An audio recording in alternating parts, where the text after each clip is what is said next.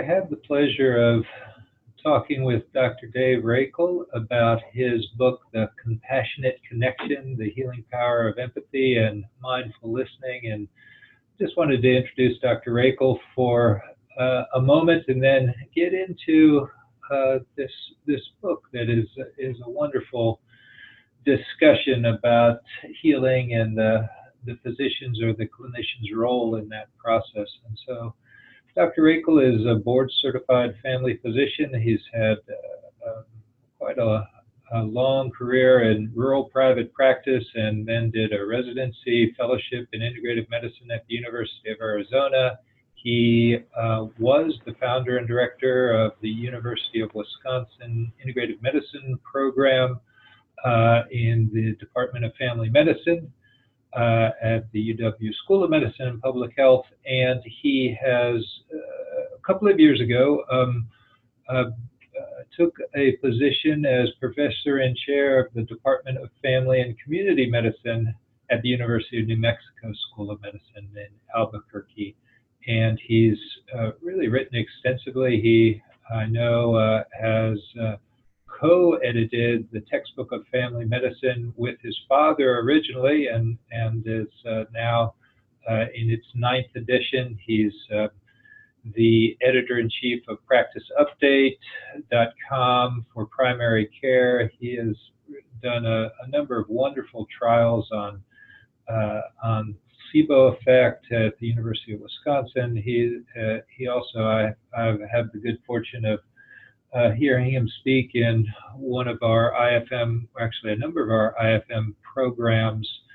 Uh, and it's a real pleasure to, to sit and talk with you, Dave, about the uh, your most recent book, uh, The Compassionate Connection. And I thought I'd start off by just asking you um, kind of why did you think you needed to write this book and what was what was that journey about? Hmm. Yeah, thanks, Thanks, Dan. Um, yeah, it's you know so much of society I think puts all the power on the thing, uh, and in my experience in doing this for about 25 years, is that the power is in the process, and and it's kind of human nature to want to put, give all the power to the drug or the supplement or the acupuncture needle. Uh, but what we're finding is that the expectancy, the how we make people feel, giving people uh, a, a, kind person to listen to their story, and then creating a, a plan towards a healthy outcome. All those things may be more powerful and also enhance whatever we prescribe, whatever that thing is. And I, I, saw that time and time again, not only in my own practice, but also in observing other talented clinicians, in that they realized that their tool was only a small part of the positive outcome that would result from their tool. And and the vector themselves and that special place, that special magic that happens between two individuals, uh, I've tremendously grown to respect that process that enhances the pill.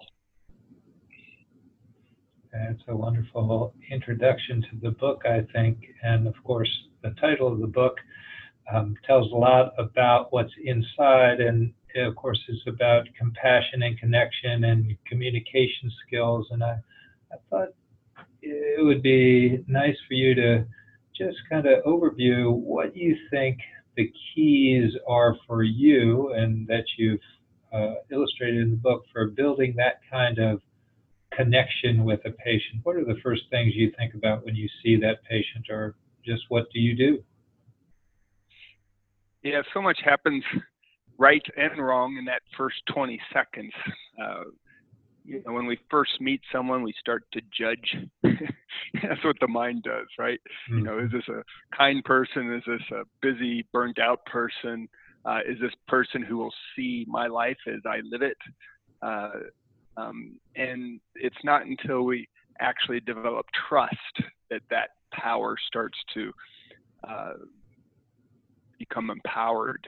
And one of my favorite math equations is that trust equals competency times intimacy divided by degree of risk.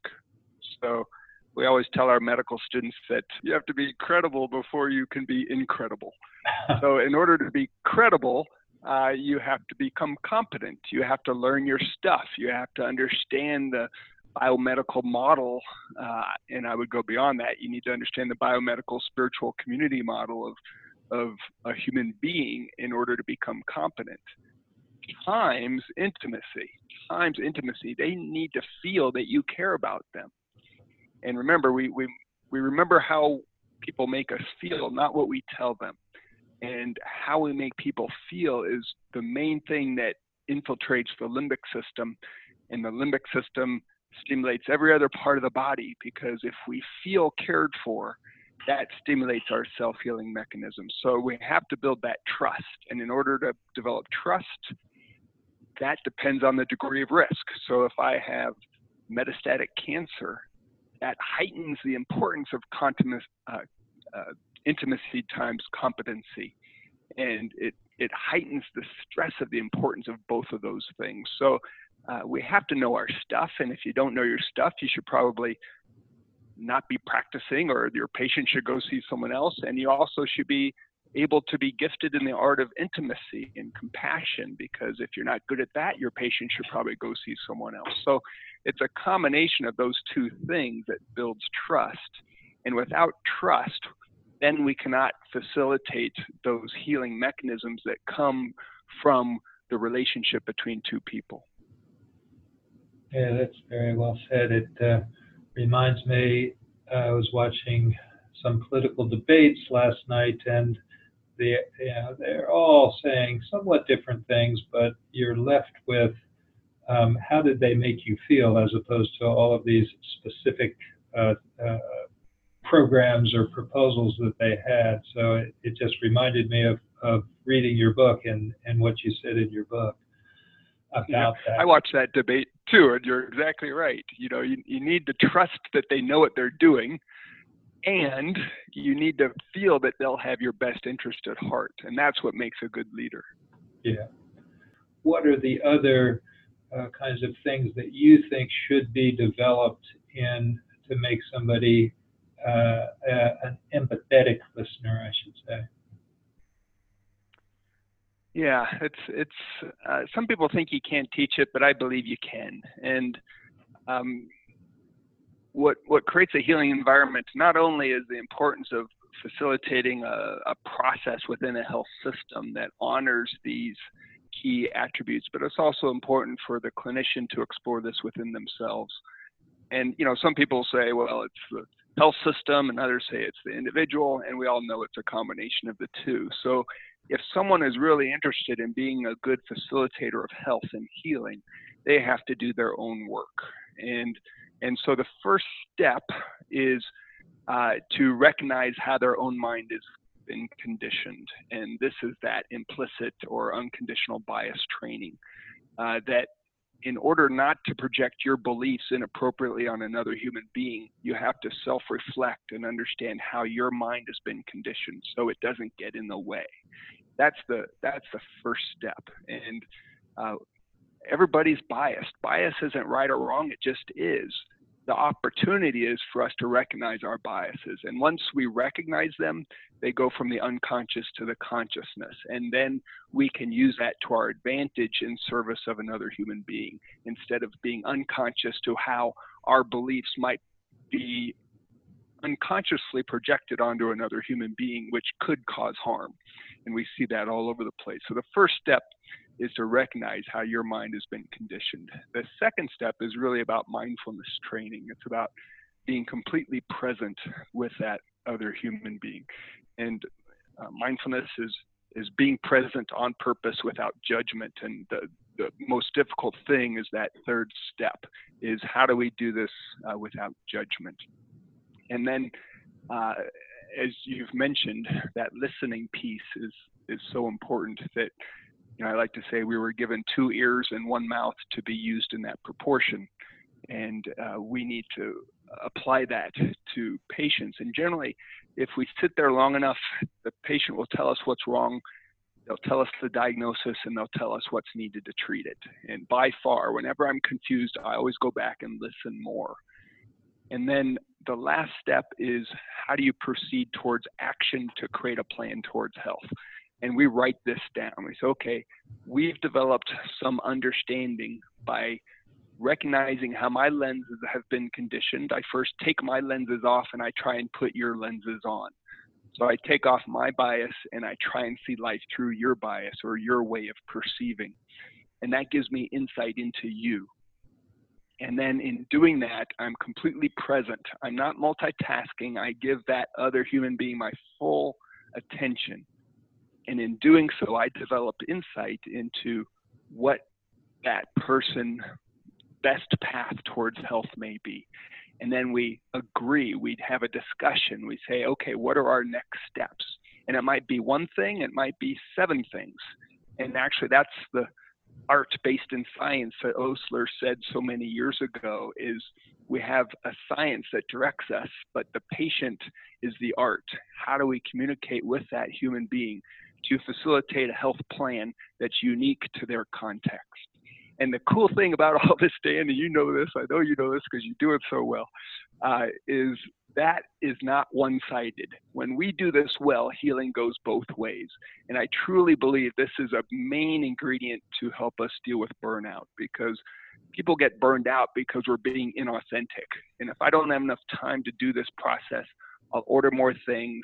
I'll prescribe more drugs. It might lead to polypharmacy because I'm not touching authenticity. And that burns us out when we don't touch authenticity. And this is an opportunity for two people to touch meaningful realness, if you will. Uh, it helps give a, both insight into how complex systems heal. And that's fun and it's energizing and it's so exciting to be a part of that, to be invited into that magical process, that magical space. I don't uh, achieve that all the time or probably much of the time. But when I do and have that interaction with the patient or somebody else, it is a, a quite uh, it's quite a positive rush. And, and I think that's what you're talking about. You know, you know when you've seen it, or you know when you feel it. that's right, and and you're so right. But when you see it, when you open up to it, it gives you so much hope of the capacity of the human body to heal. And if we never open up to it, we never see it. So it's not in our our reality. We don't even believe it.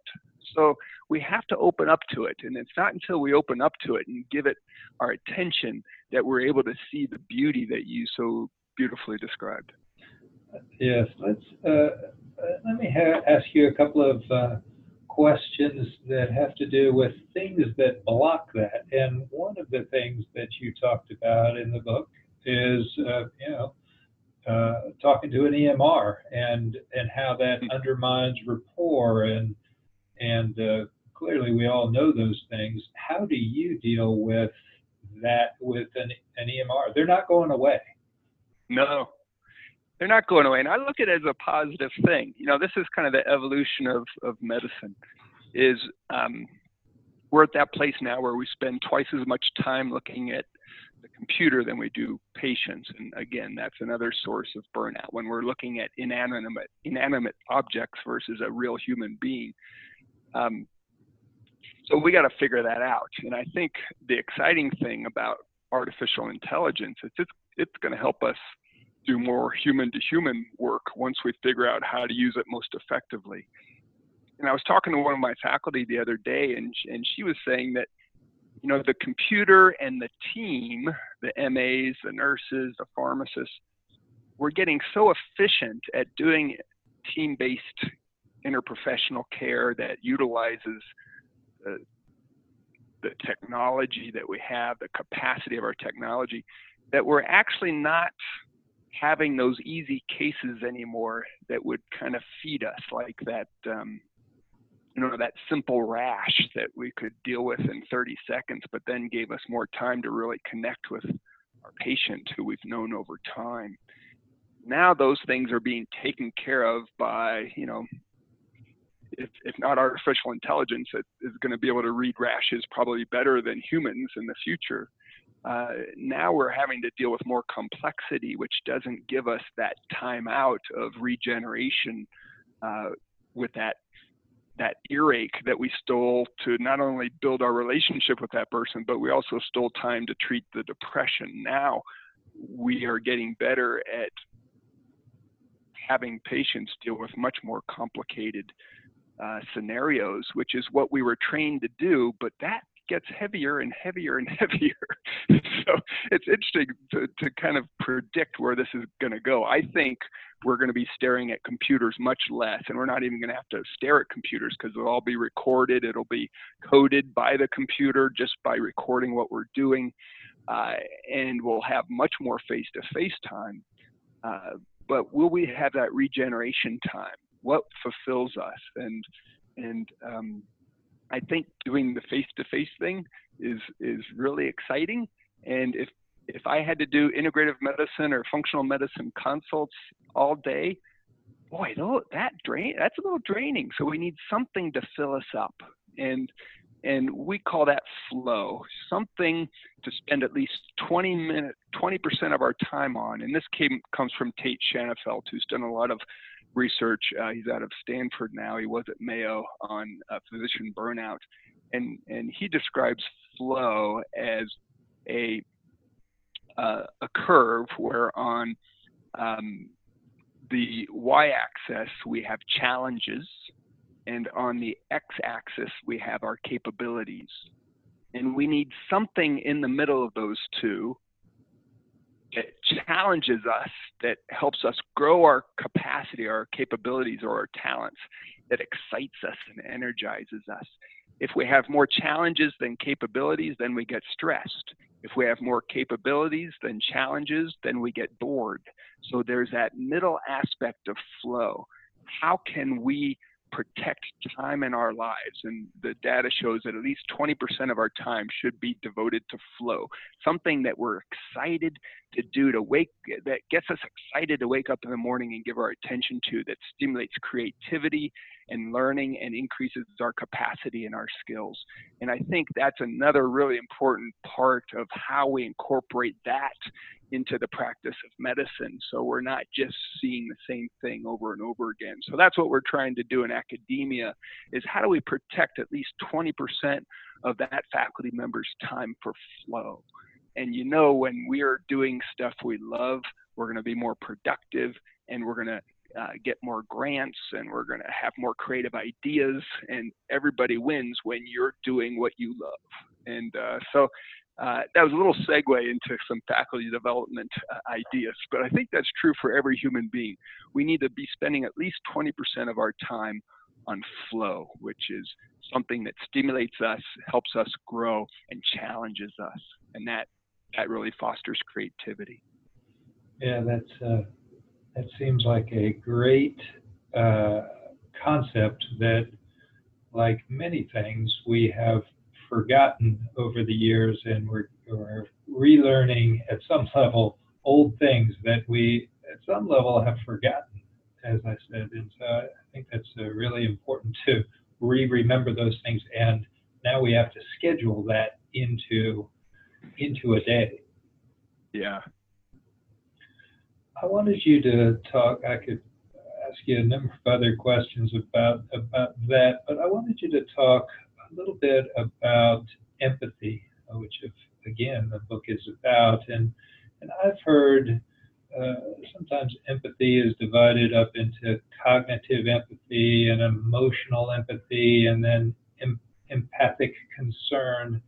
You know, that I that is I'm not sure if it's the highest, but it, it seems like it's the deepest in terms of empathic concern is I care about you. And can you comment on those, uh, you know, different parts of empathy and, and where you think they fit in, and uh, and also the, the other thing that I've uh, you know, heard uh, discussed is this the idea of the dark side of empathy and how you know using one can a, a skilled person can use that in a manipulative way. And, and do you is, do you have any comments on on all of that? I've asked a long question.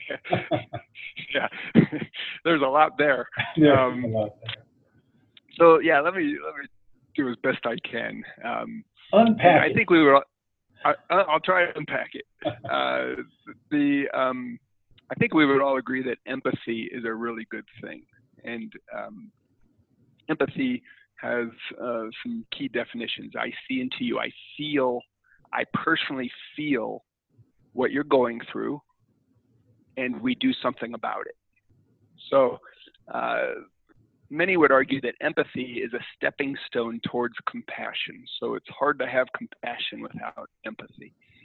And um, so, but the dark side is if I'm just empathetic without compassion, empathy by definition is I feel your suffering and I need to do something about it. So there's action with empathy. That's different. That differs from sympathy, which is I feel your suffering and then I go home. I don't do anything about it. So uh, that's sympathy, but empathy requires some sort of action. Um, and the dark side of that is that, you know, I might sit with a suffering human being, which we do every single day in this work. We all suffer. Uh, and and then I put that responsibility on my own shoulders that I need to do something about your suffering. We can't fix each other's suffering but we can be there with them and help them get to a better place, letting them know they're not alone and that they're cared for. So, empathy, by definition, and part of the reason there's this empathy distress or empathy fatigue, or the dark side of empathy, is that we put a lot of demands on the self uh, when we practice empathy. Because how often can we fix suffering? We can't. We can help people explore it and find the root cause of suffering and then try and transcend it, which comes from the Buddhist philosophy, which I think is a beautiful teaching. But if you feel like you can fix someone else's suffering and you're a failure if you can't fix it, that's the dark side. And that's why I like to take the next step is I need to feel what you're going through. Uh, but then compassion, co-passion, two people suffering together, sees us as interconnected and when I see us as isolated, two egos separated, then I feel like I have to fix you. That that actually creates that dark side. Uh, but when we see others as part of us or interconnected, then that feels good because when I I help you, I help myself, and uh, I want to help you because we are interconnected. And if and if I can't create equality or serve the most underserved people in our society, then we're all going to suffer. And that's compassion. And then we want to help each other because it feels good for both of us. And that's the health and healing process that is so rewarding in the practice of medicine. If we're practicing compassion, I'm there trying to help another human being, and in the process, I help myself. And I help everything around me because everything is interconnected. And um, there's a lot of good science behind this. And I wouldn't get too caught up in the empathy versus compassion debate. And there actually is one which seems a little silly to me. Uh, but understanding how one feeds the other, I think, is really important. Yeah, I, I believe I, uh, I wrote down a quote from your book. It was uh, compassion is the anecdote for empathic distress. And I think that's exactly what we're talking about. Empathic distress or empathy fatigue. That's the that's the challenge. Hmm you uh, at another point in, in, in the chapter you talk about the the difference between uh, healing and healing as circular and uh, treatment as kind of linear. And i'm wondering if you can talk about that a little bit and, and how those two things differ yeah, that's a big one. You know, I, I think the reason that we're it's so hard to get out of the biomedical culture and medicine is because it's we've oversimplified it. We've oversimplified the linear disease process that, and we've made a lot of wonderful discoveries that if you do this, you'll get this disease, and uh, that there are certain subunits that happen step by step that will result in that disease. But we all know that healing is much more circular and that every human being has this unique balance of a biopsychosocial spiritual aspect.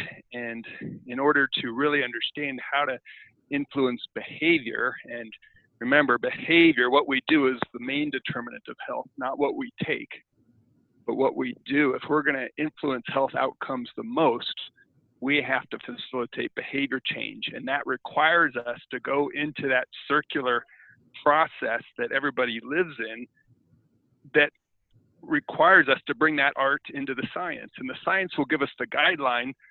But if we're really doing health and healing, we may agree on a health plan that's completely different than a scientific guideline because that human being that human being circular journey demands it and that's and that's hard to define and i would argue that that's why super generalists our society doesn't honor them as much because it's much more difficult to quantify than a surgical procedure which is, is much more linear both are important but humans value the easy to understand linear process. And uh, but what we need, particularly in a health system that now is 3.4 trillion dollars, which is 20% almost of everybody's paycheck, because we've overvalued a linear process and we pay a lot for the the easy black and white, and we don't honor the value-based outcomes. But now we're starting to realize that if we're going to get what we pay for, we have to pay for what we want. And if health for our communities is what we want, we have to start paying for the circular. And that's why there's a 13 fold return on investment for primary care. The countries that invest most in primary care have a much lower GDP uh, for their healthcare spending. And, and so what we really need to heal the most expensive, least effective, most harmful healthcare system on the planet, that is America healthcare. We need more healing. We need more value. We need more of this circular process. Yeah, I think that uh, what the the quote that comes to mind for me and what your well the quote is uh, everything that counts can't be necessarily be counted. And and you're, I think, in your book and and your research, uh, you're you're quantifying some of those things that are hard to to uh, to quantify. They are they are part of that uh, that relationship, as you talked about, as you talk so eloquently about in the book, and and now, and um, and and they they in fact not everything can be quantified, but but there is a lot that we know, and we can go forward with that. So I think that's what your book really um, speaks to. Yeah, that. Um, thanks, Dan. That I mean that's such an important piece. But I think we can quantify it if we give it our attention. We've given pathogenesis our attention, which is the cause of suffering or the cause of disease, and we've gotten really good at it we haven't given health our attention, mm. but we're starting to. And I guarantee you, if we give health our attention, we will have a lot of smart people understanding the complexity of that circular process, and we will start to be able to quantify it and we will get better at it. But that to which we give attention grows. So if we're going to improve the quality of our healthcare delivery system, we have to give salutogenesis, salute, salute health, the genesis or creation of health, our attention so that becomes our new area of expertise. We call ourselves health systems, but we're really disease systems because we've given disease our focus. We pay for the disease. In the past, people got paid more for waiting for the body to break and then trying to fix it because that was the economic model. The economic model is changing. So we can create now better expertise in health outcomes, which is really the goal we want for our communities. Yeah, I agree, and I think that's what that's what you're doing with that book or in that book in terms of uh, the stories that you tell about your patient encounters, but um, more directly the research that you cite that you and others have done around quantifying just those kinds of things. So I think I, I, absolutely agree that those things can be quantified and should be quantified because that's that's how we're going to move forward. That's how that's in part how people are going to be convinced or large payers are going to be convinced, et cetera. That's right. Yeah, I like your qualifier in part. Culture is hard to change, and we all know that. It's Yeah. going to take a while. Yes. Well, uh, I, I really want to thank you for you know taking the time and and uh, sitting down and talking about your book and and talking obviously about uh, the bigger picture that your book, uh, as I said, so eloquently uh, describes. And there's one other quote that I'll uh, that I don't think it was from you, but it's from the book, and and I think it sums up uh, a lot of what you were trying to say, and it was uh, uh, life is a grindstone, and whether it grinds us down or polishes us up depends on us. I forgot who said that, but it was I thought it was great, and it's it really is um, speaking to the the theme of your book in terms of the compassionate uh, connection and and how how the things that you talk about and the things that you bring forward uh, uh, from your experience and from the research really is a, uh, an important, uh, maybe the most important aspects of, of healing and, uh, and, and improving people's health. Yeah, thanks, Dan. You know, mo- most of these quotes are recycled old wisdom, and I don't claim any innovation. We're just recycling wisdom that's come before us. And and, j- and just so everybody knows, 100% of the proceeds from this book are being um, uh, donated to medical education uh, to try and help us support this process change in our medical culture. Oh, that's a wonderful way to end. And thanks a lot, Dave. Thanks for your time. Thank you, Dan. Always a pleasure.